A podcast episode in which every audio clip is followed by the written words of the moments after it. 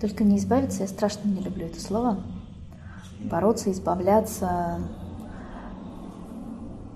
Потому что э, один великий человек, который связан с расстановками Берт Хеллингер, он сказал однажды фразу, которая вот прямо подтверждаю ее правоту.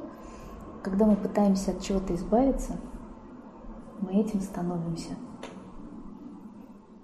Все действует совершенно наоборот, нежели мы думаем.